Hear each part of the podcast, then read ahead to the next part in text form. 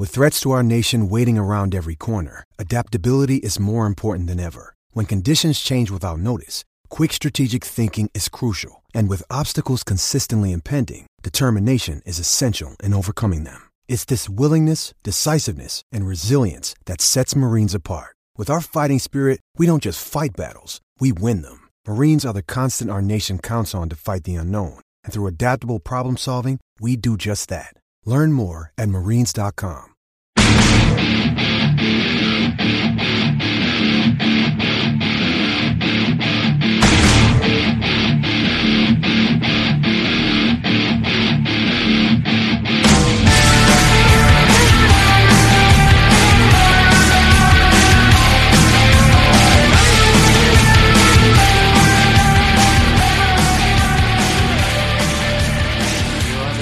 This is The View from the Bridge, official podcast of the Belfast Giants for KingdomoftheGiants.com. Today's Thursday, the 2nd of January 2020. My name is Patrick Smith, and I'll not lie, the result of the Belfast Giants-Dundee game in Dundee this afternoon has made this podcast a little bit easier, but it's we have a lot to talk about because we haven't spoken since the 18th of December. So a happy new year to everybody. I hope you had a lovely Christmas and New Year's period, that you enjoyed yourself right out there. The Giants had a bit of a mixed bag, but we'll come on to that. First of all, I'll introduce my two good friends. Happy New Year, Mr. Majimsey. And a happy new year to you and Simon and Joel and everybody that's listening. And yeah, happy new year. Good. Mr. Kitchen, I'm going to chat. Happy new year to you, and you've had an eventful one as well. We'll talk about the Spengler Cup later on, but you had a good Christmas period?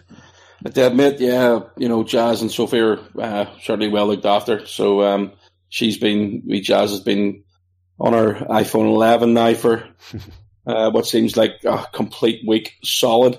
And eventually I just took it off her last night. I've let her get on with, she's getting ready for going back to school again next Monday, so she's got to start sleeping now on a regular pattern, so she's in her bed already. Well, that's the way it is, mate. That's the way it is. It is, absolutely. On this week's show, we'll be looking, across all the games over the Christmas and New Year period.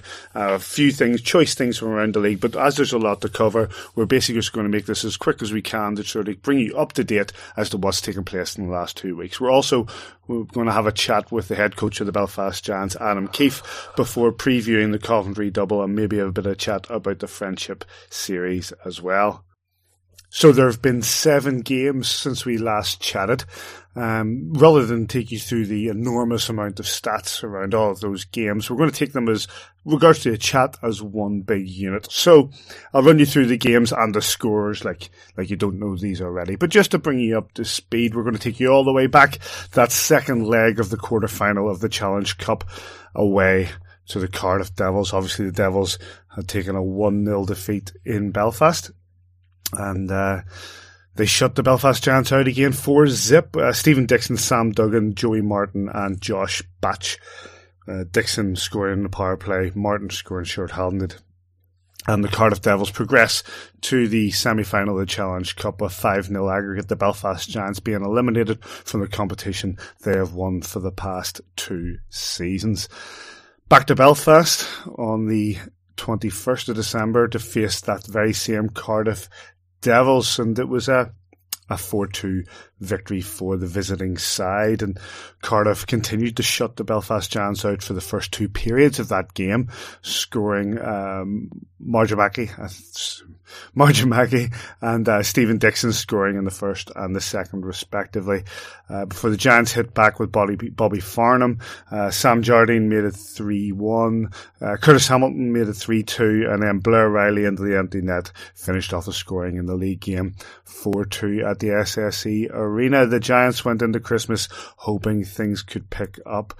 They needed a win just before that, and the next day they went over to Fife to face the Flyers, a place that only the few weeks previous we had troubles and we were defeated. This time, a 3-1 victory for your Belfast Giants, and it was the new man, Elgin Pearce, the former Dundee star, who's come into the lineup, and we'll talk about him in a minute. He got the opening goal for the Belfast Giants in the second period. The other goals from the Giants come from Jordan Smotherman and Bobby Farnham on the power play.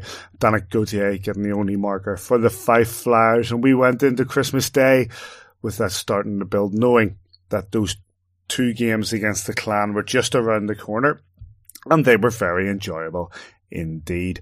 The 27th of December, that first game against the Glasgow Clan, the Belfast Giants at the SSE Arena took a 5-1 victory.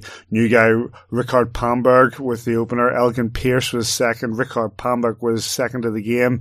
Brian Ward and Palmberg then rounding off the hat-trick to take the victory. The only goal for the Clan coming from Mathieu Wa. The next day, it was all the way over to the shopping centre in the Brayhead Arena. Glasgow Clan still having, I think it's no win in six at that point. Giants made it no win in seven. A 4-1 victory for the Giants. David Goodwin opening the scoring in the first period. Mathieu Wa making it 1-1 in the second before Goodwin got a second, one from Curtis Hamilton and a power play goal from Curtis Leonard. Rounded it to scoring 4-1 to the Giants. That was a 9-2 aggregate over the two games.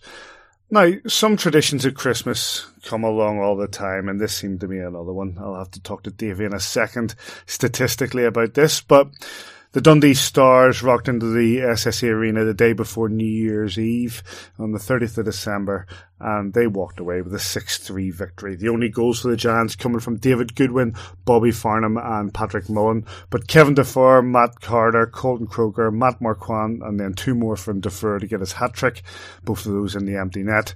Rounded off a 6-3 victory, and then we come to today's game against the Dundee Stars, the Giants looking for some form of revenge, and they got that. But it wasn't easy, let's be fair. The Dundee Stars raced into a 2-0 lead.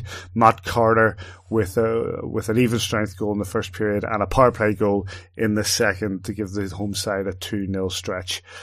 And then their former boy in the power play, Elgin Pearce, steps up. Power play goal. Ben Lake into the third period makes it 2-2, and then in the dying depths, that there was just over 2 minutes on the clock, the Giants had to find it from somewhere, and it was David Goodwin, a player who's been excellent for the Giants so far and is up for the Player of the Month with the winning goal. 3-2 to your Belfast Giants. So that's a 4-0 victory to the Cardiff Devils, a 4-2 victory to the Cardiff Devils, a 3-1 victory for the Giants over the Flyers, a 5-1 victory for the Giants over the Clan, a 4-1 victory for the Giants over the Clan, a 6-3 defeat at the hands of the Dundee Stars, and a 3-2 victory today over Dundee in the 100th game against them and final game against them this season.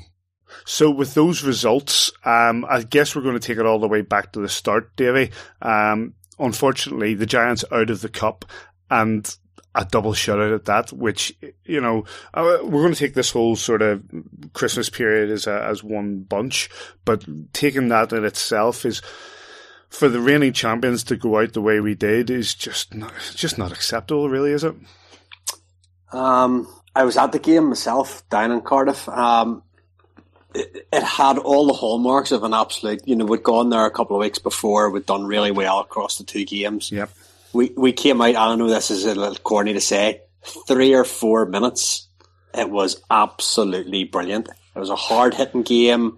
Both teams looked right up for it. First goal was obviously going to be crucial. Story of our season, we took perhaps what you'd call a pretty soft penalty. It was a little hooking call. I think it was longer down behind the net. He's put in the penalty box, and they have a killer power play. And fortunately for them, the guy was able to get, you know, it's one of those ones, because you're up in the gantry there, you can sort of, it's like watching from above, and you could see the play coming. Guy got loose in front, and he's managed to tuck it in. And from then, I felt that night we really lost our sort of run of ourselves. We lost our discipline. After that, we were kind of settling scores, and, you know, we took our eye off the ball, eye off the puck, whatever you want to say, for the rest of that game. You know, I don't think we'd have played there for another game, and particularly got anything out of it.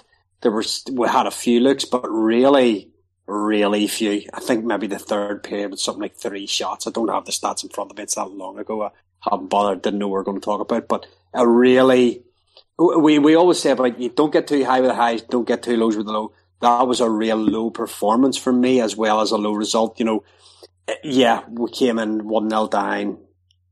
Even at 2-0 down, you're not out of the game, but we were just going through that little period there where we couldn't buy a goal. And especially against Cardiff, look, they're a good team, big bodies, they're hard to get inside on. But if you want to, you know, if you want to score goals, you've got to pay the price. I just didn't feel that there was enough. There was two or three good performances. I thought Bobby Farnham that night again. The crowd got in his head a little bit as well, but Bobby went, well, I was going to say for 60 minutes, he got three out with a few minutes to go. but he kept that edginess about him. He kept trying to throw the hits, but we didn't play well on the night. And when you don't play well in Cardiff against Cardiff, you get what happened to us. And unfortunately, that was the cup defence was over. That's it. And between that game, you know, what Davey was at, and then coming in to face the Cardiff Devils at the SSE Arena a few days later. Obviously, we brought Elgin Pearce into the lineup from the Dundee Stars, and the Giants did get a couple of goals, but once again, Cardiff just having their way with things.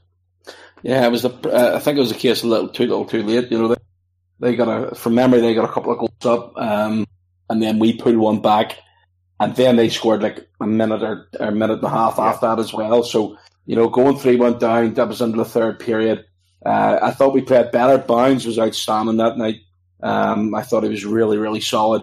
And let's not make any bones about this. They are a solid team. We knew at the start of the season they were going to be, you know, up there or thereabouts. If they talk about budgets and stuff like that. Cardiff Devils spend more than anybody, I would guess, and they have a lot of money behind them. And you know, they've certainly went out and brought a couple of new additions into that lineup. That big defence, Morrison, is absolutely outstanding. He's a beast. He's probably not the fastest player in the world, but he does. If you watch him during the game itself, he just does things a little bit simpler than everybody else, but does them very, very effectively. You know, Blair Riley was well up for it. He obviously got his empty goal at the end of it, and that was disappointing. You want to try and keep him off the score sheet, absolutely. But I thought it was a better performance than obviously the Wednesday night previous. I thought that, Davey's already touched on it. Obviously, he was there and he had a better view than what we had on the webcast. But I just thought that the effort levels weren't good enough. On that Wednesday night, I thought, you know, we hear Adam taking a lot of responsibility for maybe line changes and not getting guys into the game and you know, taking on the chin. And I've already said this before, about the coach trying to divert all the pressure onto him. But coming into that Christmas period of the game against Cardiff at home and then 5 away, wasn't it? You know, coming into those games, I thought there was a few players let him down, especially in Cardiff. I thought that there's guys out there who, and this is probably still, even after Monday night's game and tonight's game as well against Dundee Stars, I think there's guys there who are not giving it their all. And I'm not going to name names because I think if they look in the mirror, they'll be able to tell themselves, "Guys, I can give more." And I think there's maybe two or three guys there that are in that situation. So, you know, all we're asking for is when you put that jersey on, you're representing us, you're representing our city, you're representing our fans, and you're representing yourselves. It was very disappointing to lose against the Dundee Stars on Monday night. I just didn't think we were good enough. I had a bad feeling before the game. I said to Davey, and Davey will back me up on this, it just didn't feel it. You know, Dundee have started coming into our place this season and already won twice. And then with that game the other night, that's 3-1 record for them.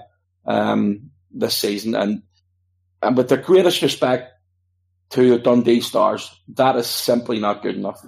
Well, it's a team that are bottom of the league, you know, and this is no slight on Omar Pasha. The bottom end of the league, the Giants, if they have any aspirations of titles, should be dispatching or should at least have a winning record. Dropping a game here or there against that level of opposition, you can sometimes excuse, but having a home record like that against the Dundee Stars makes things even more difficult for a team trying to retain the elite league title. But Davey, Sis makes the comment about effort levels there, and the Giants went into Fife the last time they went into Fife, it was a defeat. So to go for a 3-1 win over Fife, and then after Christmas, 2 stonking victories over Glasgow Clan, you started to feel that maybe we were finding our feet again. Or we're skipping past the, didn't we play the Devils at home, or we're just skipping? Sorry, you can come back to that. Sis was talking about it there, but if you want to come back to that, absolutely. No, I'm happy to skip past any loss. What's the question, Paddy? Just that. I was saying about that. Sis was making a comment about effort levels, and especially in that Cardiff home game.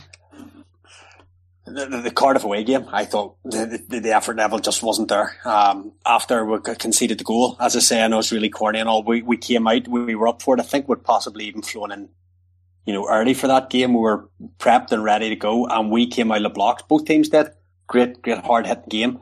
But once we got behind, the heads went down, and it did. I think if anybody looks back at the video, the body language wasn't great at times, and we have had that over the Christmas period as well. I thought that Monday night's game, and O'Sis touched on it there. I thought we were really lethargic at times. I don't know whether I said on the webcast or not about slow line changes, and that there's reasons for that. All of a sudden shift times are getting extended because guys are spending the first 20 seconds of the shift getting into it, chasing the puck down. By the time they chase the puck down, it's almost time to get off the ice. So they can get a wee bit. They can stay on the ice a wee bit long. Then their shifts are extra long. Guys are sitting for longer. Guys aren't getting any ice time at all. And it just upsets everything. And, I just think we were really disjointed against the Stars the other night. I'm not prepared to say effort level, but we just looked lethargic. We looked leggy. A lot of games have been played in December. A lot of the teams have played a lot of games too. So, you can't really use that as an excuse. Everybody's played a lot of hockey, more or less the same hockey. This stage of the season, we maybe half a dozen games more when we started in August. But, we haven't played... Sheffield played a couple of games more in the league, so it's more or less balanced out. Simon's saying there's a couple or three guys probably have more. There's probably more than that, because if you look at the consistency of performances, we have guys who, when they come and they bring their A game, they bring it for 60 minutes. This team's showing that it's peerless. It's been able to beat the Cardiffs. It's been able to beat the Sheffields, the Nottinghams. It's the defending league champion. Of course, you're going to get teams with their tail up coming in against you. They want to beat the champions. They want to be the best. You've got to beat the best. And, unfortunately for us, I just think at times, through the inconsistency of the whole season, it's getting the consistency of performance and effort level and buy-in on a nightly basis is what we need. And that's not what's been there. And that's why there's been changes made. I don't know whether we'll make any more changes, which is obviously the question mark over Palmberg. Everyone's seen the elite prospect stuff, so we'll talk about that later. But, we talked a few weeks ago, until we get the settled team, transfer deadline's over, this is what we've got, bang, the guys have to, you're here for the season, pull your socks up, get on with it. There's guys that are chomping at the bit to get more ice time. I know that Adam Keefe has said that on interviews as well. There's an opportunity for guys to play themselves into the ice time. They've got to take it when they get it. So then where, Davey, do these hammering victories with the Glasgow Clan and a 3-1 victory in Fife sit into that? Because obviously with the 5-1 victory at home and the 4-1 victory away and the 3-1 victory in Fife, that these guys are showing that they can perform at that level, that they can, or is that a reflection on the opposition as well? I think there's an element of confidence when we get out in front. We can't take the penalties. There's loads of factors as to why we're not doing well. Confidence, you've seen the stats there that we're talking about earlier on. Tonight was the first time this season we have overturned a scoreline to win. It's the first time we haven't scored first on one away from home this season. That's a startling fact. By playing in January for a team that wants to win, has aspirations of winning leagues, that it hasn't overturned a result this season. That's a good thing. We've managed to do that. That could be mental. We've run into penalty trouble, and we've a really good penalty kill. But my goodness, it's having to work hard. It's having to kill far more penalties than any other kill. So that means that there's guys who don't kill penalties are sitting on the bench, for a period of game because, they're 5, 6, 7 minutes down on ice time because they're not getting regular shifts, because they're not killing penalties. The power play just simply hasn't been good enough, anywhere near good enough. Riddle me why that is, I don't know. But I think confidence is one of the massive things. When we get behind, I've said it in the podcast over a number of weeks, we just don't chase well. and that is down to confidence. And we go in and we take, I know I said to Simon the other night about a sort of low percentage shot somebody just sort of wristed in from the top of the circle, and it seemed to almost be just to try and set up a face-off, a set play, which we're running, you know, on a good night your face-off runs at 60%, on a bad night 40%, average is about 50%, so if you throw in a wrist shot into the goalie's chest, you've a 50% chance of getting the puck back. You know, and to me, we should be looking to put that round the horn, or we should be looking to stop up and try and do something at the blue line, not give... You know, you keep possession, you have a better chance of scoring than a 50-50. So for me, there's lots of little things that guys can work on. I'm not going to try and critique. I don't play the game, so I can't pretend to critique it in any other way than, you know, say what I see. But I just think there's a few issues running through the roster that don't need a massive amount to get ironed out. Why we can absolutely gob the Clan twice, why we can go to Fife and have a really solid victory and then really stink. Because that's what happened. Monday night was a stinking performance, for me anyway. I don't know, Patty. It's funny. It says, you know, Davey brings up a good point regards to these sort of statistical adversities that we've come up, you know, be it overturning a deficit in an away game, be it, you know, at the start of the season, finding it difficult to find an away win, then we're finding it difficult to find goals in general. And now we've, you know, this is something that we've now been able to turn over, and other things we've been able to turn over. The Giants have had to try to find these ways, these changes in the lineups to make things better, to try to improve going into different opponents. But going back to those two games against the Glasgow Clan, you know, the tails were really up. Now the Clan, despite crowing about being top of the league in whatever it was, the second week or whatever it was, you know, they're going through their own failings. But the Giants had to beat them, and they did resoundingly. Yeah, I thought we were pretty solid those two nights, and you know, we got buy-in. We talk about scoring goals that are the consistency where we're not, you know, getting on the score sheet as much as we can. The last five games, we scored 20 goals. Three of those games, we only conceded one. So defensively, we're sound. You know, we're playing well. And there was one stage that looked like a shutout for Shane Owen against Glasgow, I think it was the first game. Mm-hmm. Or Stephen Murphy, sorry, I think it was the first game. Yep, Stephen Murphy. You know, and then obviously you conceded that one late one from them, and they come into the third period. You give them a bit of momentum. We talked about on the webcast, you know, obviously you're 4 or 5 up, whatever it was, and we just seemed to stop playing. That's not the first time this season either. We pummeled the Clan at I think it was 6-1 at the first game of the season, the first Challenge Cup game of the season. And to be honest, we should have been on and absolutely annihilated them that night. But we stopped skating. We stopped moving our feet. We stopped everything. They come out and score. And it gives them momentum going into the next night. They get the next win in Glasgow. And then you bring it back to this as well. And, you know, you just need – I think it was Davey. Actually, Davey asked I think it was Kevin Ryan the other night, you know, when you get up 3 or 4 goals, and you go into the third period, is it a matter of mentality, or you're sort of saving yourself for the next night? And that shouldn't be the case. Yes, you should. You maybe, you know, Adam obviously utilised his bench a lot more. He was giving the guys in the fourth line a lot more ice time against the Glasgow Clan. Were 5-1 up, but sometimes it's difficult to get those guys into the game. And the main reason is discipline. Take tonight. We had 10 2-minute penalties tonight. Yeah. 10. That's a whole period you're down. A whole bloody period. Yeah. And a lot of those penalties are selfish. Selfish penalties. There's no need to be taken. You're not moving your feet. You're being lazy. You're not getting your detail. Get your finger out. It's difficult. But let's take it to today's game then, Davey. You know, and that 3-2 win in Dundee, 2-0 down. You've said it yourself. It's the first time this season away from home we've been able to turn around that deficit. We had to find a way at 2-0 down to get back into the game. Goodwin gets the winning goal in the dying minutes of that match. So what was the difference today? I'd like to have been a fly on the wall in the second period break in the Giants locker room when you're, you know, I imagine the coach earned his money tonight. He maybe told the boys, you know, this is, chips are down here, lads. You need to go out, turn this round, 2-1 down, 20 minutes, potentially to start saving the season.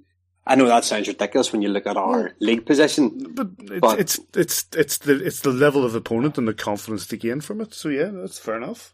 Yeah, so you know, this has to be a stat that you know. I know you know I love my stats, and credit to the stat boys for recording all these things for me. But yeah, I know they call me the stat man, but I'm just the CEO of the team, as has said on the on the webcast, like Stevie, Phil, Keelan, and all the other Twitter wannabes. You know, there's plenty of room for them all, by the way. But like, we record these things, and coming into tonight's game, as we said, we haven't, you know, went behind in a game this season and turned it around. That has to be something that the coach needs to say, look, boys, now, see when you go behind, we've proven we've went and done it. We'll go behind, we'll stay with the process. We'll get our shots on goal, we'll get our traffic in front. See what Dundee did to us on Monday night. They got power plays, they moved Owen left or right, they got bodies in front, they got shots on target. That's all you can ask.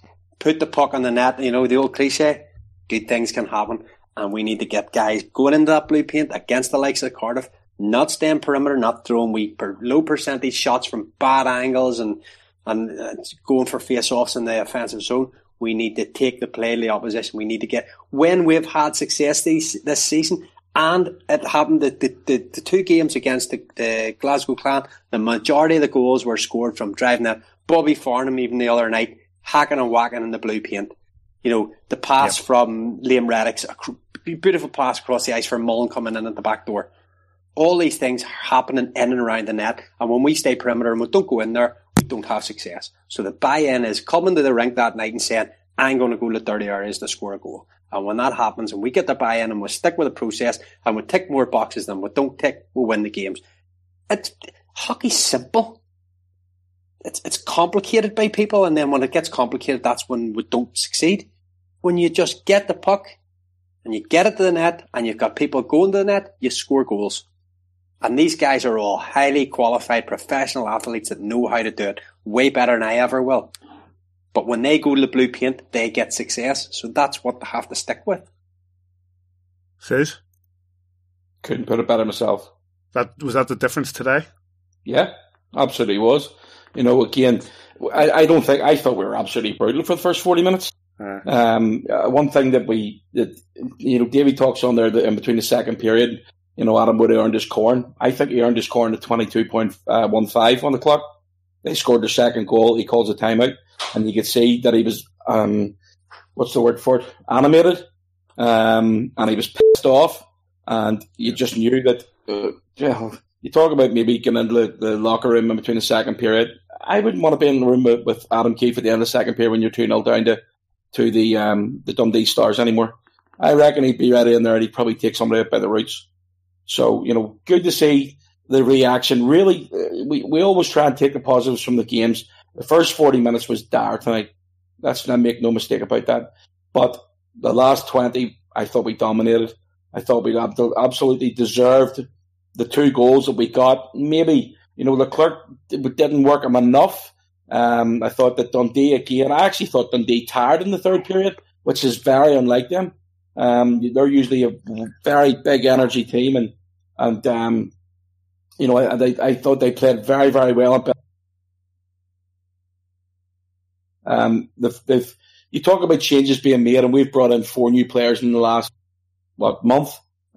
So you've got Palmberg, Goodwin, Liney, and Pearce. And, you know, has that made us better? Yeah, I think it has. Defensively, I still think we're probably suffering. But when you take a player of Patrick Mullen capabilities out of the lineup, and we're still missing Kevin Ryan, you know, any team in this elite league would miss both of those players. Agreed. When they're both fit, 99.9% of the time to play. So, you know, it's a big miss missing Patrick Mullen tonight. Hopefully Kevin Ray and Patrick Mullen are back very soon for us, because we're a far better team when they're in the lineup. Obviously somebody else has to miss out on that occasion, but you have to battle for your ice time. You know, you talk about guys that, you know, maybe don't get ice time, and there's guys that do deserve more ice time, and there's guys that need to work harder for ice time. So it's, as I said, it's time to get the bloody fingers out now. We're coming into we're into January. It's a long road down this next January, February, March road down to the last game of the season. We play Cardiff the game before the last game of the season. Let's hope we're in the mix right the whole way down to that. But as I say, we need to really sort this out and get going, because if we don't get more consistency in our game between now and the end of this month, we can just wave goodbye like the league championship, in my opinion. All those games, I assume today's games, will have the 25-minute highlights from the Dundee Stars. You'll find them on YouTube. You'll find them all. We'll tweet them up on A View from the Bridge as well. We're going to hear from Adam Keefe in just a second, and we'll ask him about some of the changes and the bringing of Elgin Pearce and the likes. But of all the changes, and I'll just get your reaction to this, and it's one we were actually pretty disappointed about, is the fact that out the door went Patryk Wronka. He's gone to Gap in France, where he's scored as many goals for them now in 3 games as he did for the Belfast Giants. But so his scoring touches returned in that league. Says I'll start with you, mate. We all had high hopes for Patryk Wronka, and he's a nice kid, and he showed that he's got the talent in the hands, but there was just no final product. I've been sitting thinking about this for the last few days, because it was actually Jasmine brought it up to my attention. And she's seen that she follows him on Instagram and his dog, and noticed that he scored a game-winning goal there in Gap the other night. And she says, well, what's the difference, Dad, between him playing over there and playing here? And I said, look, I can't answer that. I says, I think this is a tougher league than what France is, but I just can't answer that. We seen how good this kid can be last year when he played for Katowice. I agree. He was unbelievable. He was, as soon as he was signed, everybody was excited to see this 23-year-old Polish kid come into Belfast. But for one reason or the other, he just never really got going.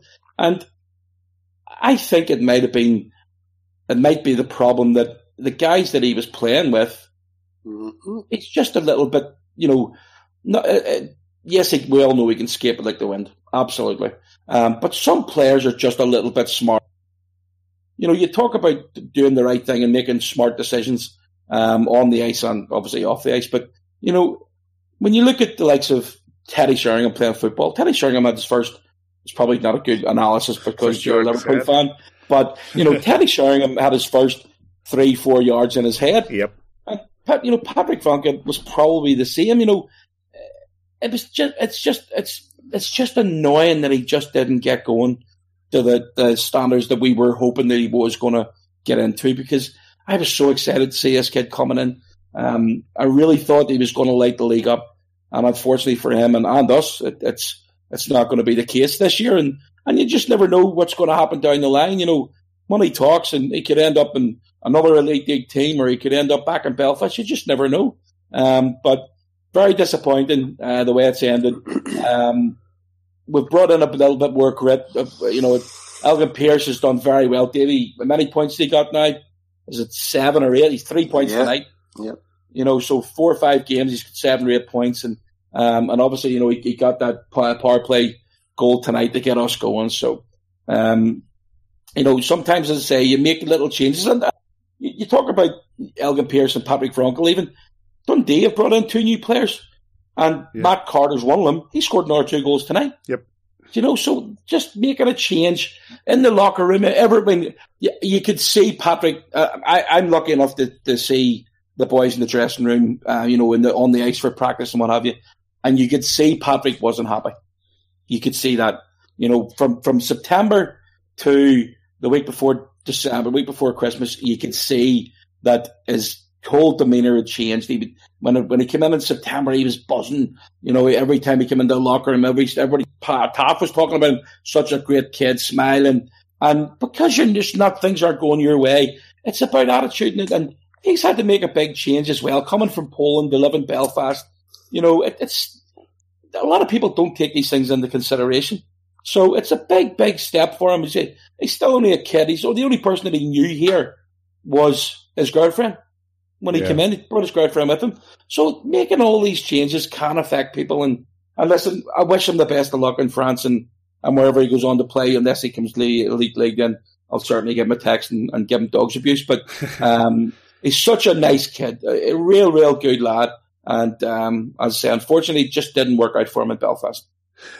Interesting, wasn't it, Davey? It's the fact that, as Sis said, you know, we'd seen him last season with Katowice. Probably, I'd say, like the CHL games and those preseason games, especially the preseason games, he sort of burst onto this scene for us, and you saw the real potential, the real speed, the great hands, and we really hoped that it would turn into something maybe akin to Chris Higgins or something like that, and it just didn't really transpire for him.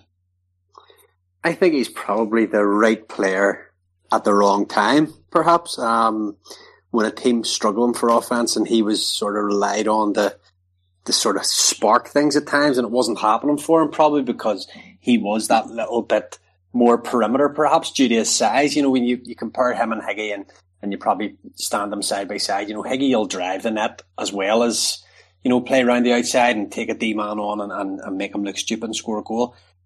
Patryk, as things went on, became more and more perimeter, became more and more outside, looking for that inside pass rather than perhaps going for goal himself.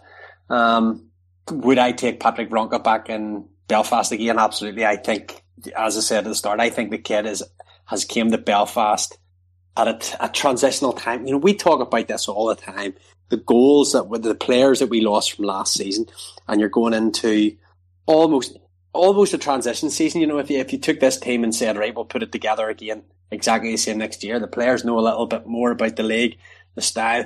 We talked about not having players at a point a game, and you brought Elgin Pearce in, 9 points in 6 games, you know, that 1.5 point a game player that you need, that unfortunately Patryk Wronka wasn't. Wronka's just, he had, we watched him in Katowice, Polish international player of the year, and he went to the World Championships, whatever division he was, starred for Poland, came here, starred pre-season, scored a thing against Liberec today on the first night of the season in the CHL as well. Yeah. Did well in those early games. Did well in in the early games of the season, and we struggled on the road. And once this team began to tighten up, Wronka just wasn't the guy that was unlocking things. And sadly for him, you know, 18 points in 37 games just wasn't enough to keep his job. Less than 0.5 point a game. He was relied on for more, and when you think back, you're relying on a 23-year-old coming to a new country, didn't speak English. You know, how many of these Canadian and North American guys signed for us on sight? It's an English-speaking country as one of the great reasons for coming here. Patryk could barely say his name in English, you know, whenever he arrived here in the summer, and he had all those things to deal with. Feel sorry for him. I'm glad he's doing well in Gap. I wish he was doing well for the Belfast Giants. I don't really ever see him back in Belfast. Could have seen him in the Elite League, possibly. Would have taken him back in Belfast, absolutely. I really, really like the kid. I think he's got game in spades. As he gets older and maybe develops a little bit more physically, and he learns that, a bit like what we were talking about in the previous games there, to score goals, you have to get in there. And I think, just unfortunately with him, he didn't get in there enough, and he didn't get the points, and points win prizes, and unfortunately for him, it's cost him his job. I think there's another bit for Wronka, and again, it's one of the things I was thinking about the other night. You two wouldn't remember, but when I was only a kid when it happened as well. Ozzy Ardiles and Ricky Villa came into Tottenham in 1979, and when they came in, the reason they brought them in together, two Argentinians coming to England, and just try and get them to settle in a little bit more and a little bit easier.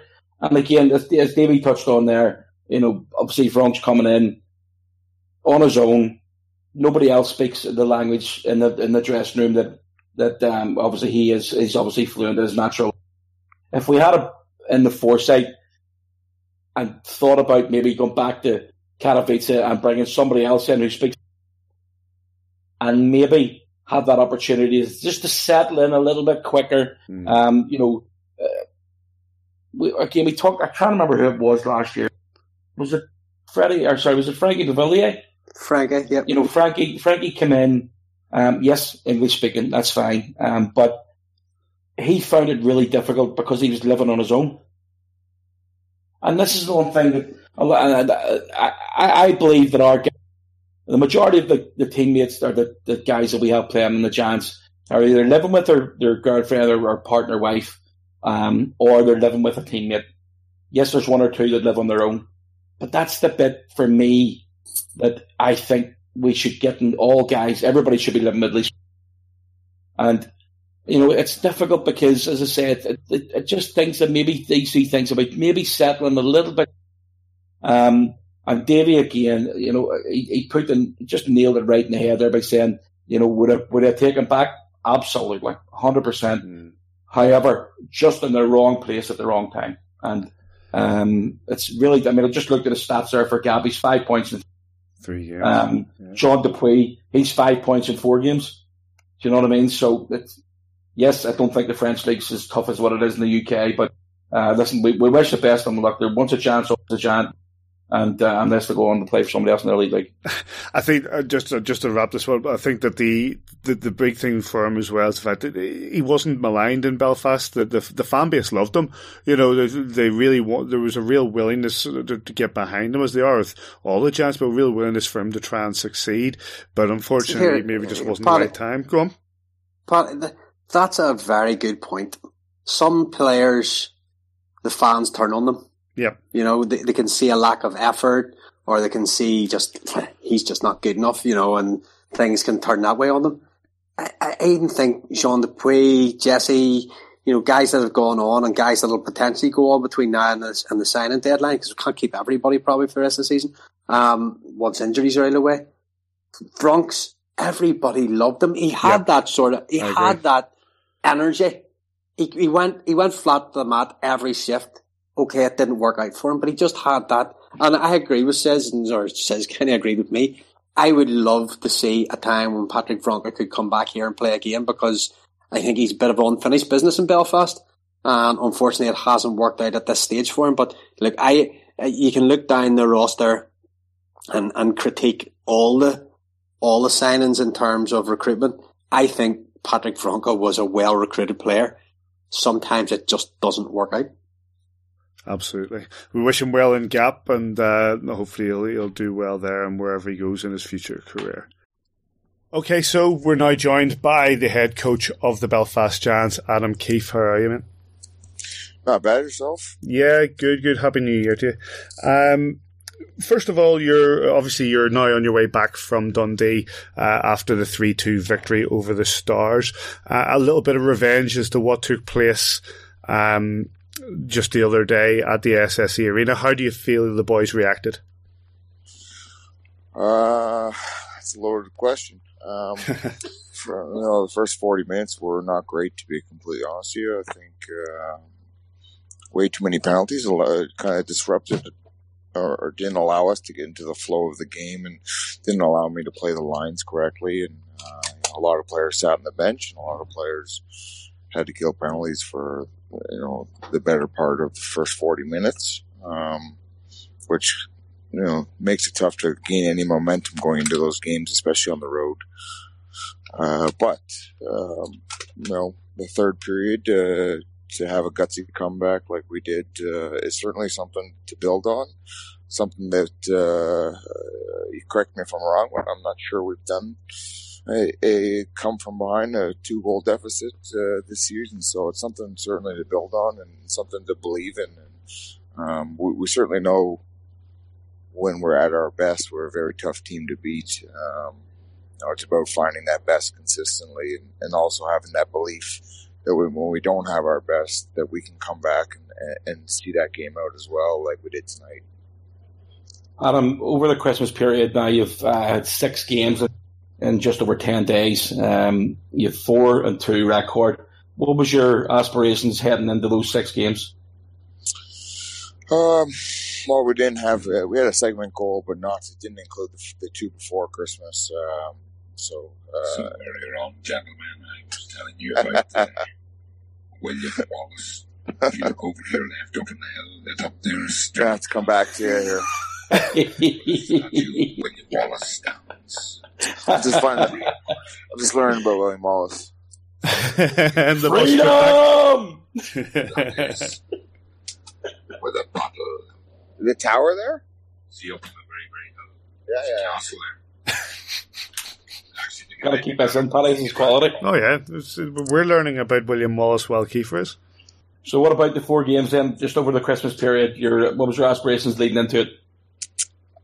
Well, obviously we wanted to win them all. The home game last against Dundee was a setback for us, and certainly one that we weren't happy about. We wanted to correct that, and all, obviously you can't get it back, so you want to correct it tonight. Through the first 40 minutes, I don't think anything really went our way, and from penalties to a number of things didn't really go our way. We had some bad bounces. Shane Owen did very well to keep us in that game and give us that chance to come back in that third period, and that was important for us to have that and go through that. And also, you talk about the Monday night game against Dundee, tonight's game against Dundee again. Another challenge that you've found it really tough against the Stars this year. That's now, I'm pretty sure that's them done for the season, unless we get them in the playoffs, which you're probably happy about. But 4-4 record against a team of Dundee's quality. I'm sure you're not happy with. If you had offered you that at the start of the season? No. To be completely honest with you, no. But if you take into account the highly successful season we had last year, we went 500 against the Dundee Stars last year. So, they're a very tough team to beat. From time to time, I think they get very excited to play against the Belfast Giants. I think that they are a very opportunistic team. They defend really hard, and I think any teams that come to the SSE, that we're facing an added challenge that teams come to that arena and they're excited to play, and they obviously have their backs up to play against the Belfast Giants.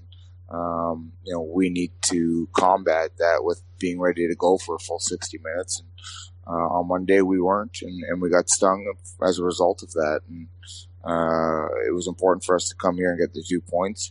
It wasn't pretty. It wasn't as I would have liked it to have been, but the 2 points nonetheless is very important for us. Elgin Pearce comes into the lineup from the Dundee Stars over the last number of weeks, and a power play goal early in his Giants career, a power play goal today. Is that what he was in to bring that sort of special team scoring? No, not necessarily. No, I think he was brought in as a guy that competes very hard and is consistent, and that's I thought what we were after at that moment, and. I thought he's done exactly that since he's been here. He's made plays on the power play. He's finished on the power play. He's finished 5-on-5. He's made plays 5-on-5. But not only that, I feel that his play has been very consistent throughout the entire time he's been here, and that's important. And hopefully, long may it continue. With the way the results have gone over the last number of weeks, you've rung those changes in, likes of Palmberg and Pearce and Goodwin and these guys coming in. How do you feel those changes have worked, or do you still feel there's still a lot of work to do? There's always work to do, that's for sure. Anytime we're not showing consistency in our game, there's always work to be done. But certainly, I feel like we've improved this hockey team. I think that on a nightly basis, you only need to look at the stat sheet and watch the game in particular to see exactly that. So we certainly have made improvements to the team, but we're not out of the woodworks yet. We need to keep building and build some consistency here. I'm moving into this weekend, Coventry Blaze. It's been a team that. Again, you've done pretty well over the last couple of seasons. The head coach Giants, they come up with a big result last night with a 5-0 victory over the Cardiff Devils. What sort of challenge are you expecting from Danny Stewart's team? A very tough one. I think last time we saw them, I think they took it to us pretty good in Coventry. We've had some success against them as well, so. I expect it to be a very tough game, a hard-fought game. They're a team that defends well as well. And if you give them chances, they have some quality hockey players that can finish. So we're certainly going to have to be much better than we were tonight. And I fully expect a bounce-back performance at home. I think that we owe that to our fan base. And, you know, I'm looking forward to getting back on home ice on Saturday and Sunday and trying to see out this Christmas period with, you know, what we had originally planned to do, and that was to win them all. Just over halfway in the league campaign, we talked about this the other day, about the team that's going to show a bit more consistency is going to, you know, have a better chance to win the league. There's not a lot of space at the top of that table at the minute with regards to the Sheffield, Cardiff, Belfast, Nottingham. You know, if anybody gets on a 3, 4, 5 game run, you know, they can go on to you know, push on for the rest of the season itself. You think they're going to be in that position? Obviously, with the changes that you made now, are you just waiting for this group to start pulling it together on a more regular basis? We're working towards that for sure. I think it still has, you know, just when we think that we're starting to find some consistent form, we have a lapse, and you know, we're trying to iron that out and trying to find that consistent form. And it's still a work in progress. I mean, it's all we can do is keep pushing forward and wait for it to click. And I thought tonight was a big step in that progress, you know, all things being considered, showing up and having a bad first 40 minutes wasn't going our way, and then sticking with the program and finding a way to win that game. You know, good, that's what good teams do, and we need to start building that belief that when we show up and we play well and we know we play to our identity and the way that we can play, that we're going to have success. But when we show up and we don't have our legs, or we're not feeling it, or things are not going our way, that we can find a way. If we can just stick with the program, and we will find a way by the end of the game. And I thought that's what happened tonight. So it was good to see tonight, and we need to look to build on that for this weekend, you know, especially going home against a tough team like Coventry, who is looking to climb the table. We're looking to separate ourselves from them. So it's a very tough challenge for us, and especially with short-bodied, you know, from the lineup that we had a couple of weeks ago. It's changed drastically. So new players get new opportunities, and a new time to shine and earn, I guess, more ice time. Well, Coach, as you say, you know, that game, those two games against Coventry coming up this weekend, you've had a bit of time just to rest up, prepare. We appreciate your time on this bus trip back, and for letting us dip into your little history lesson. But safe trip back, man. No problem, guys. Thanks for having me.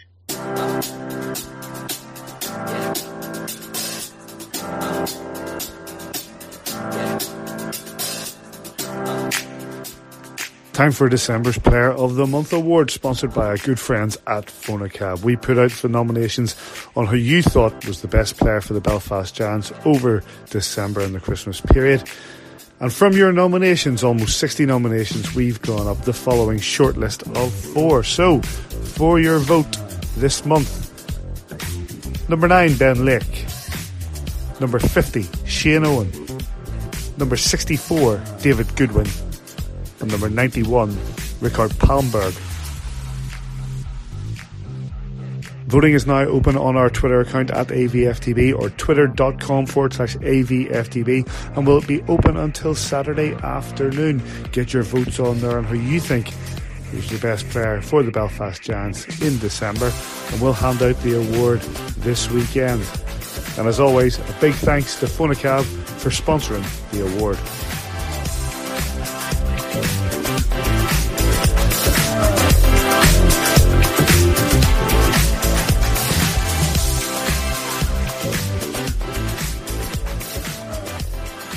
Yep, so they're your nominations: Shane Owen, David Goodwin, Ben Lake, and Rickard Palmberg. I'll start with you, Sis. Who's your choice? I think Ben, I know. You made your nomination. I think I know who your choice would be. No, Ben Lake for sure. I think Ben's probably been our most consistent player in every game this season. He brings a little bit of everything. You know, he can score goals, he can get points, you know, he's tough, and he plays in all situations. And a lot of the work he does goes unnoticed. I mean, I don't know what position he sits in and blocks shots. I know he's, obviously D-men usually get a lot higher in that, but I think he's right up our side of things. Ben Lake, for me, has been outstanding in December. Yes, we've had a couple of dodgy results, but again, if you talk with Davey, he was at the game at Cardiff. I bet Ben Lake was one of the ones that actually stood out compared to everybody else. So it's for this month, yeah, absolutely. Always good mentions with like Lowney, who's come in and done really well. David Goodwin's he got a game-winning goal tonight. And who's the other one? So Shane Owen, David Goodwin, Ben Lake, Rickard Palmberg. You know, and away again, Owen and Steve. But for me, I think it's Ben Lake. David. Yes, and I'm going to agree with Sis. I think Laker has been pretty good all month long. You asked for the hit stats. Just give me 1 second. Sis, there's four players in the hits. You know, you have Pelly leading it by an absolute country mile at the minute due to Rainer being probably out for so long. And as Rainer said, he doesn't need to hit players. He just gets to the puck first. Bobby Farnham, Kevin Ryan and Ben Lake, you know, and then you've like a gap of 20 hits down to the rest of forwards. So, you know, Bobby Farnham, Ben Lake are the two forwards doing the hitting, Pelly and Kevin Ryan at the back end. He turned one over. Was it the very first goal the other night? He smashes someone in the corner, turns the puck over. I think it's Smotherman pops it into Palmberg, who's really patient. Ryan's, I think that was against the Clan, wasn't it? Yeah. First goal of the night, and Palmberg tucks it away. Palmberg, for me, he only came in sort of whatever it was, 15th of December, something, came in a very difficult situation, that away game in Cardiff. Nobody played well. He was just off a plane. He looked lost, and we'll put a lot of that down to fatigue of travelling, new systems and stuff that he didn't get. Didn't have a good game at Cardiff at all. Then we had the home game at Cardiff, which you've seen better than me, says, you know, you were there live. And then we went on that little mini run, Fife Clan a couple of times, where we've done really well, and he starred. You know, even at the weekend, you know, we say we stunk on Monday night against the Stars. We talked to Pash afterwards, and he said about, you know, oh, I felt we were a bit lucky that first period. Like, we hit the bar, I think, 3 or 4 times, or posts and bars. That could have been a very different game. It was a 1-goal game. I know the run in 2 empty netters, but never really count them. You know, 4-3 game with minutes to go.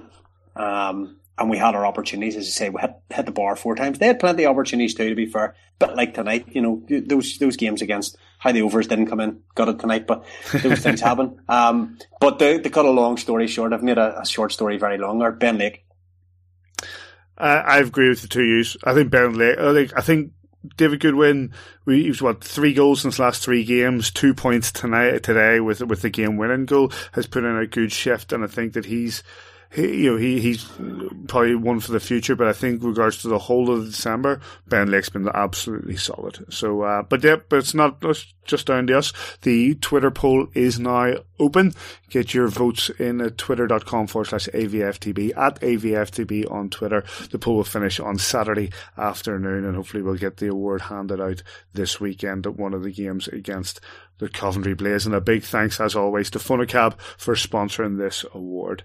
Right, Paddy, just before you go on, I'm going to jump in with just on the back of, you were talking about Goodwin there. Sis was talking about the new players that came in. You know, if I go back to just something that I track here, game-winning goals, first star of the game. If I go back to the Fife game, so the 22nd, Elgin Pearce, man of match. Next game, Palmberg, man of match. Next game, Goodwin, man of match. Reddick's then. I don't know who was man of match tonight. Then you go back to, you know, Shane Owen got tonight. Okay. Game-winning goal, Elgin Pearce. Game-winning goal, David Goodwin. Game-winning goal, I assume David Goodwin tonight. Yep. So, you know, those changes have an effect. The changes have an effect. It's January. Yeah, I'm just talking about, since, you know, those guys who came in, you know, they've scored the game-winning goals, they've got the first star of the game, they've made a difference, they've been difference makers. Fair point. Thank you. Around the league, a couple of points. Scott Jacklin left the Clan due to family reasons, and our thoughts go with him as to whatever those are.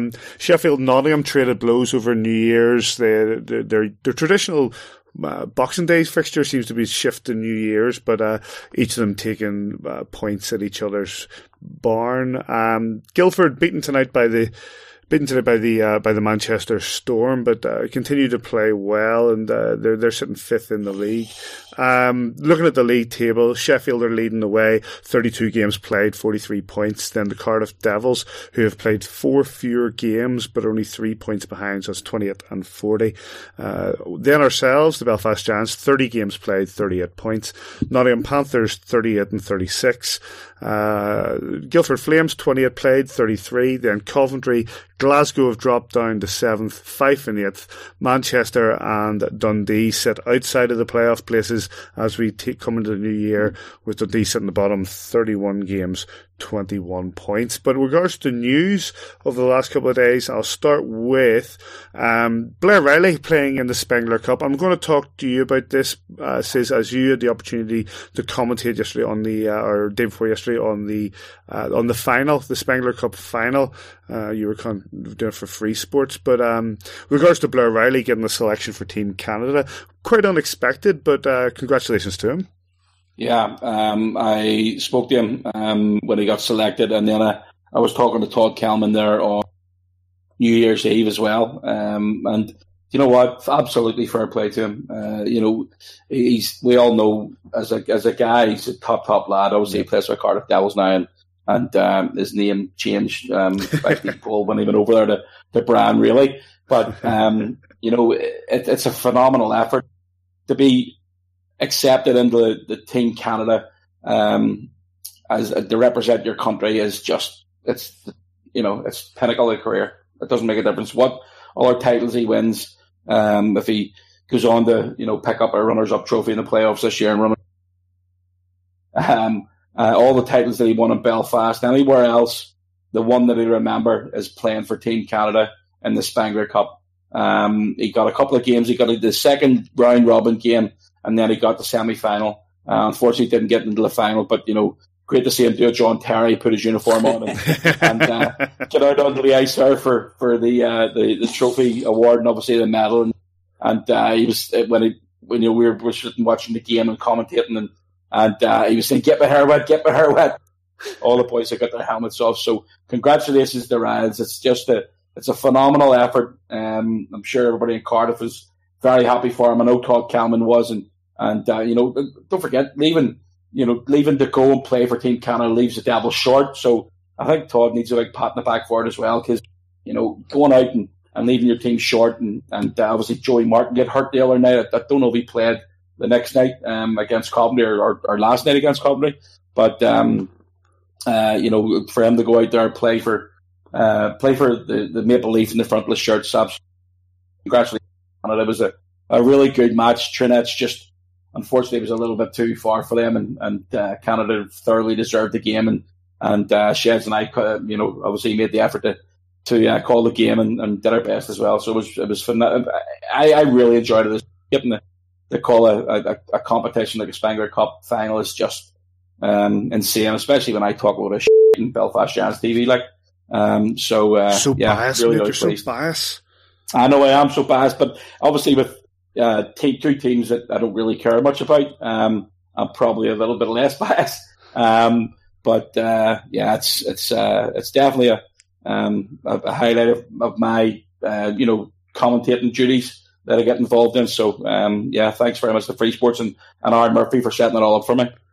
Tell you what, mate, going coast to coast with the NCAA and now the Spengler Cup, all from here on. Also, of course, on A View from the Bridge, you hear the voices. I'm a little disappointed that he said it was one of his highlights. I was on the air with him the night before, but whatever. They said one of the highlights. I didn't say. To be honest with you, the best game, and all the time I've been calling Belfast Giants games, the most fun I had. And the most memorable for me was when you were beside me in the Continental Cup final. Oh, it was amazing, mate, wasn't it? We are blessed with some of the stuff we get to do with this club, mate. But that was just incredible. Both of us, like at the end when Dustin Johnner scores, oh my goodness, I've never heard a place like it. I know, unreal. Neil Whiteside put together with the highlights from 2019. Unfortunately, this season there hasn't been too many. But it was all last year. And thinking back to who, you know, the game against the Cardiff Devils at home and the laptop goal, you know, obviously the big safe and best goal against Katowice in the semi-finals of the Continental Cup, which was just absolutely insane.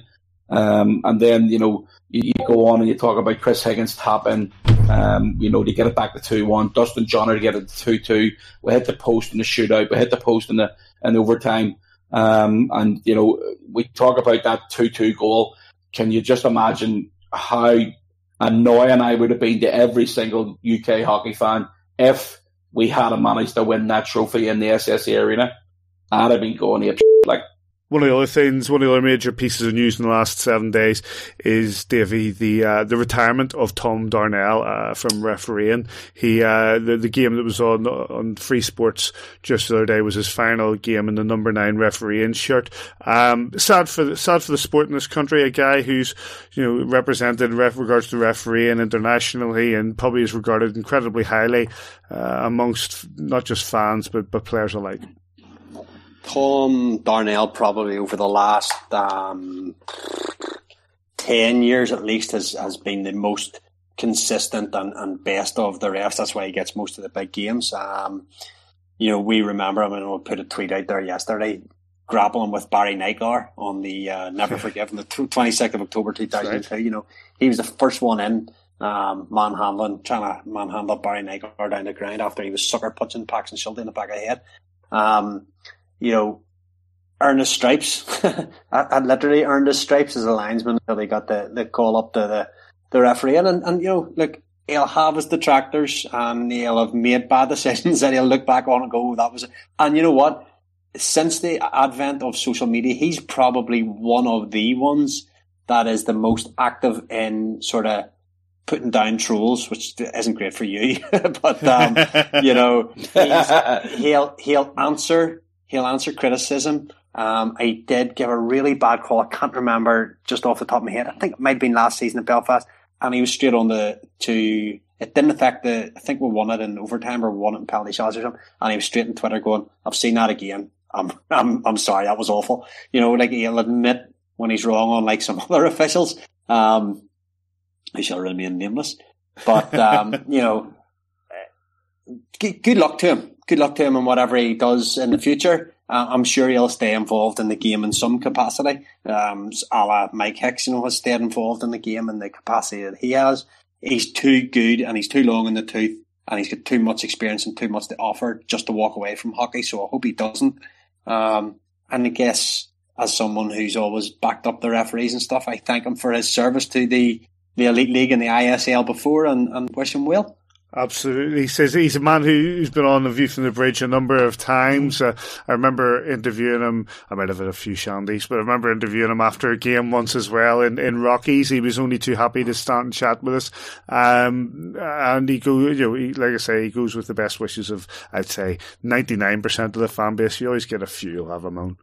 I don't know if it would be 99%, but it's right up there. You know, good Spurs man. Season ticket holder. You know, he's a real nice lad, and you know, he'll be missed because, you know, we're not blessed with the most consistent referees in the world throughout this league. And Davey said, you know, he's always been very positive towards the league, and until the other night when he was a bit brassed off that there wasn't a couple of calls, but we'll move on. Tom's, as I agree with Davey, I think he's been the most consistent official that we've had over the last 10, 12, 14 years. So, unfortunately, as I said, hopefully he's okay. I know he was sick there. Yeah. Was it last season, the season before? So hopefully it's nothing to do with that. Hopefully it's work related and just, you know, a time issue. I know he hasn't been doing that many games this year. Certainly sad to see him hang the skates up, but I absolutely agree with Davey. I think he needs to be kept within the group. I think he needs to be kept there for passing on his experience, passing on the information. He's quality on Twitter as well. He's not up to Paddy Smith standards, but he certainly is. He's quality on Twitter for sure. So best of luck to him. And come on, you Spurs. One last thing before we just quickly talk about Coventry is before the games against the Coventry Blaze on Saturday and Sunday, it's the second edition of the Friendship Series, the female NCAA games. And this year it's between Merrimack College and Quinnipiac, who obviously their men's team played there a number of years ago in the Friendship 4. Says you're behind the mic for these ones. What do you think we can expect from these games? I really enjoyed the games. I was very surprised, to be honest. I didn't know really what sort of standard to expect, but there was actually more than a couple. There was a lot of girls there. There were two teams last year that came in that were very, very talented. Some of them have actually been on to play in the Olympics. Some of them playing in the World Championships for the ladies as well. So, and I have no doubt that the two teams that are here this weekend, Merrimack and Quinnipiac, have tried to brush up on my homework with them as well over the last few days. And I'm really looking forward to calling the two games. First game's on Saturday at 3 o'clock, the SSE, and it's free. So, if you have nothing to do Saturday afternoon, get down to the SSE Arena. It's free to get in Saturday, and isn't it 12 o'clock on Sunday? Yeah. The second game, so free to get in. You talk about hockey being a sport where it's a lot of role models, but the girls that play in Northern Ireland don't really have too many people to look up to, if you understand what I'm saying. So it gives them the opportunity to see. The likes of Caitlin Morris. Caitlin's away with Team GB at the minute, and the best of luck to her. I think they're in Poland, actually. Caitlin's had the opportunity to go to North America. I know she'd love to go back and play at the level that these girls are coming in to play at as well. But as I say, it just gives a few different role models to look at and that are coming into the country. And again, if you're free, get down, because the standard is absolutely outstanding. Davey, it's another, like I say, we said this last year, and this expansion of the Friendship 4 to have the Friendship Series, another feather in the cap for the organisation. Yeah, it's great. And exactly what it says there, about having contemporary role models for girls that are playing the game. Obviously, the greatest skater, the greatest female hockey player that ever lived, born in Lurgan, Geraldine Heaney, of friend of the show, friend of the show indeed, somebody that maybe older women that are watching. I don't mean older. I mean, be very careful what I'm saying when I'm talking about women here. People will have heard of Geraldine Heaney, but it's new girls on the block, that are wanting to play the game. Hopefully someday they'll be talking about the Kate Morrisons, the Caitlin Morrisons and stuff out there doing her thing with Team GB. But yeah, feather in the cap for the organisation. They said they would never get NCAA hockey here. Look what's happened over the last number of years. It's only getting bigger, it's getting better, and now with this Friendship Series, with the women's game coming in again, if you can get down to the weekend, it's good standard of hockey, it's free hockey, you're in the arena early for the Coventry Blaze game. What more could you want? 100%. Get yourself down there this weekend, Saturday and Sunday, before the games against the Coventry Blaze for those games in the NCAA Friendship Series. Merrimack College and Quinnipiac University. Right, lads, the last item on the agenda is, of course, those two games against the Coventry Blaze. Saturday, 7 p.m, Sunday, 4 p.m, both at the SSE Arena. Coventry coming off an absolute thumping that they gave Cardiff. 5-0, they shut out the home side in the Viola Arena, and they come in looking to do damage to the Belfast Giants. What, David, do you think Coventry are going to bring this weekend? Oh, they've been going pretty well of late under Danny Stewart. I see Rob on Twitter saying, give him a contract for life kind of thing, because he's done brilliant things over the last couple of years. Luke Ferrara's doing really, really well there. Yep. A Ross beneficiary of a couple of goals as well. Yeah, beneficiaries of increased ice time, and that's a really interesting conversation that Nain says and others have been having over the last while about British players. You look at Kieran Long last year, Manchester probably playing top 3, top 6, getting a lot of ice time, getting 30 goals. Coming in here, completely different role, third line, fourth line, getting limited ice time, points aren't there. And Luke Ferrara, I've seen Sheffield fans talking about him, why did we let him go? Well, because he wanted ice time and he's gone and got it. And, players have to, find their level. And I think Coventry come with speed again. You know, we've talked about this. A lot of teams this season are built with speed, but you know, I don't really like the start part of the show, you know, Paddy. I think we need to concentrate on our own game. And I think if we can follow the process, you know, stick with all those cliches that we've talked about. First goal, again, for this team is so crucial. I know we got the first goal against the Dundee Stars on what night was it, says now? Get all mixed up with what night Monday. It is when it's Christmas. Monday night. You never know, do you? Yeah. Don't know what day it is, don't know what night, I have a clue, don't even know what date it is. We ran into penalty trouble. We need to be disciplined. We need to be better on the power play when we get opportunities, and we need to get that first goal. We need to win face-off. We need to do all the Hockey 101 stuff, and if we follow those things, we'll win the games. Simon, you're, of course, behind the mic for this. Coventry are going to be a danger. Yeah, of course they are. You know, this league this year is you know, the party right from top to bottom. You know, Dundee, bottom team in the league, came in and handed to us the SSE Arena on Monday night, and then tonight they gave us a real scare as well. You know, the Coventry Blaze, you talk about Luke Ferrara, don't forget about Ross Venus. You know, Ross Venus has been there for a lifetime, for God's sake, and you know, I think it's 9 or 10 seasons now. And, you know, Ferrara's got 20 goals in 30 games, which is insane. Like, but again, he's getting the ice time. You know, you get rewarded for the effort you put in, and you know, Ferrara's playing very, very well. But then Venus got I think it was one goal he got last night against Cardiff, maybe two. But you know, they're going to be a threat in the team. They're missing David Brawl, and we'll talk about you know, or sending condolences, and I think we should David Brawl as well.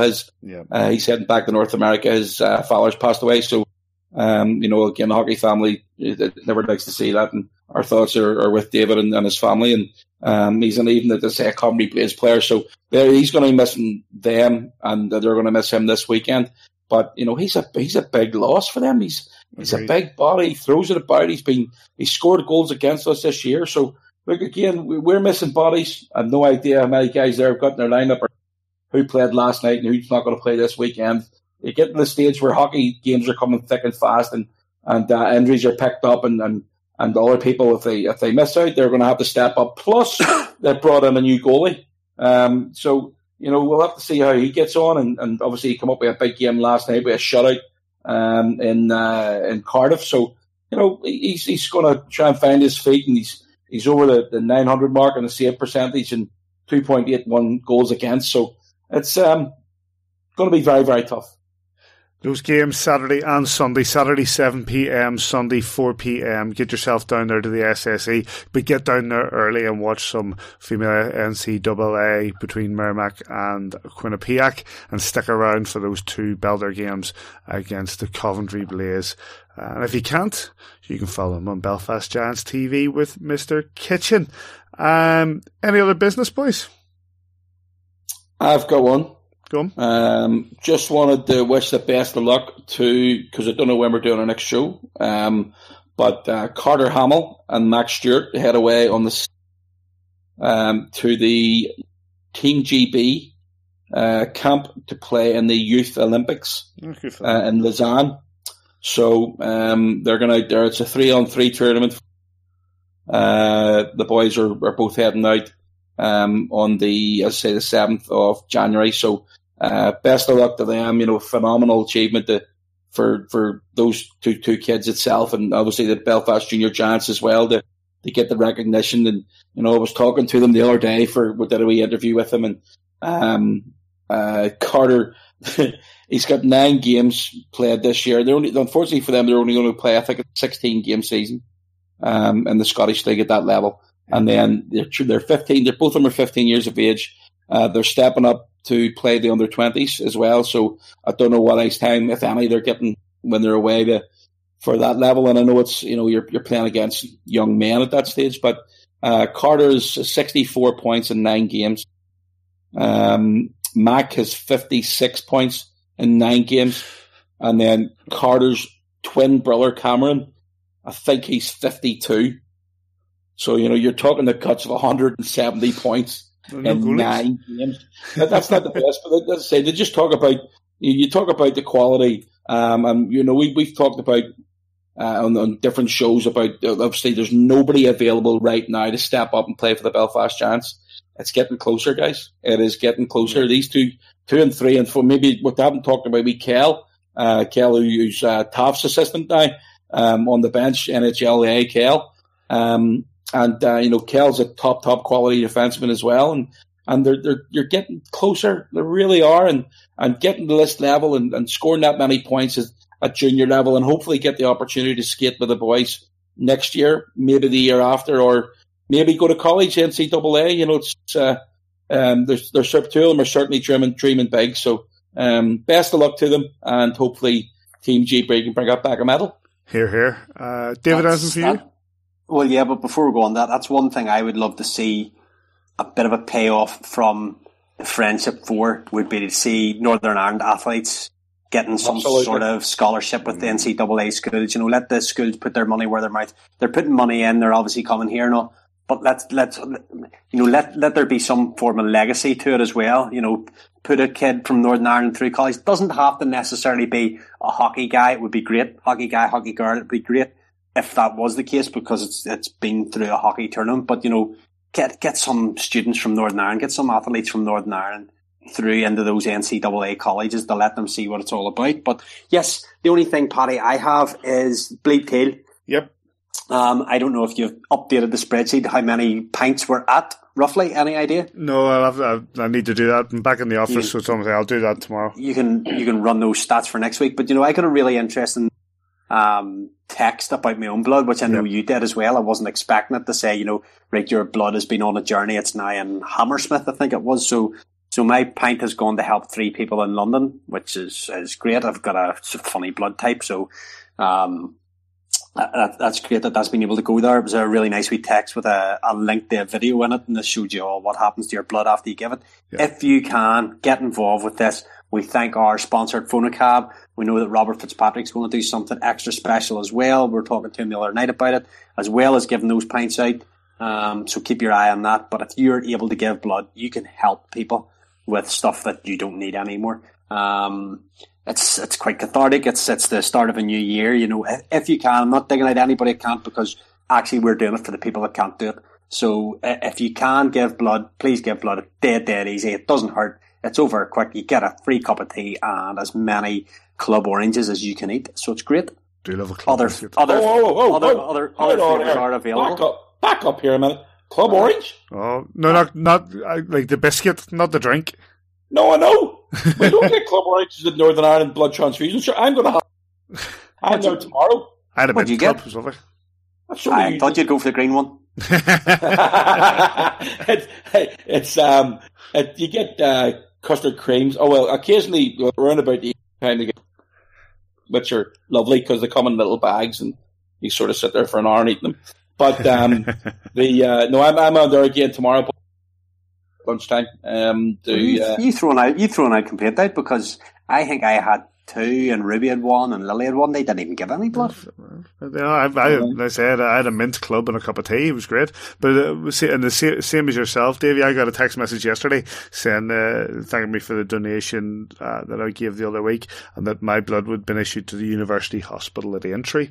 And it's a nice little thought that they're able to tell you, and track it and tell. And it keeps an interest and keeps you involved in what they're doing. It's a fantastic thing to, if you can get out there to do. I can't say anything more than what Davey's already said, and it's great. Says you're going again tomorrow. I think we'll keep pushing this Bleed Tail 100, and hopefully we'll get a lot more. I'll update those stats and bring them and put them out on A View from the Bridge. Anything else? Is that us? That's all from me. Oh. That's all from me. And on that note then, the 2 games this weekend against the Coventry Blaze, 7 p.m. and 4 p.m.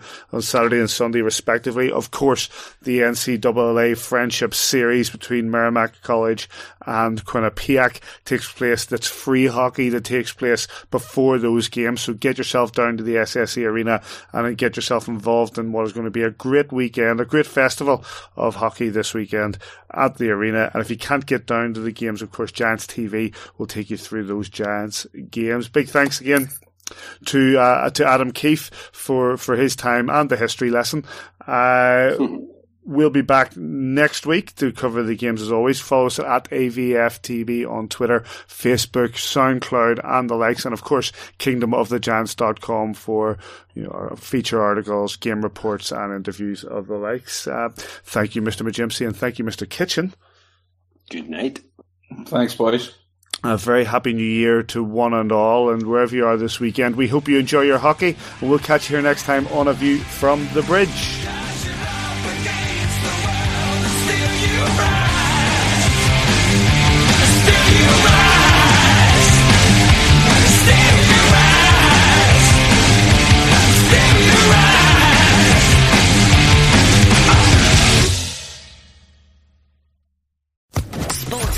Podcast Network.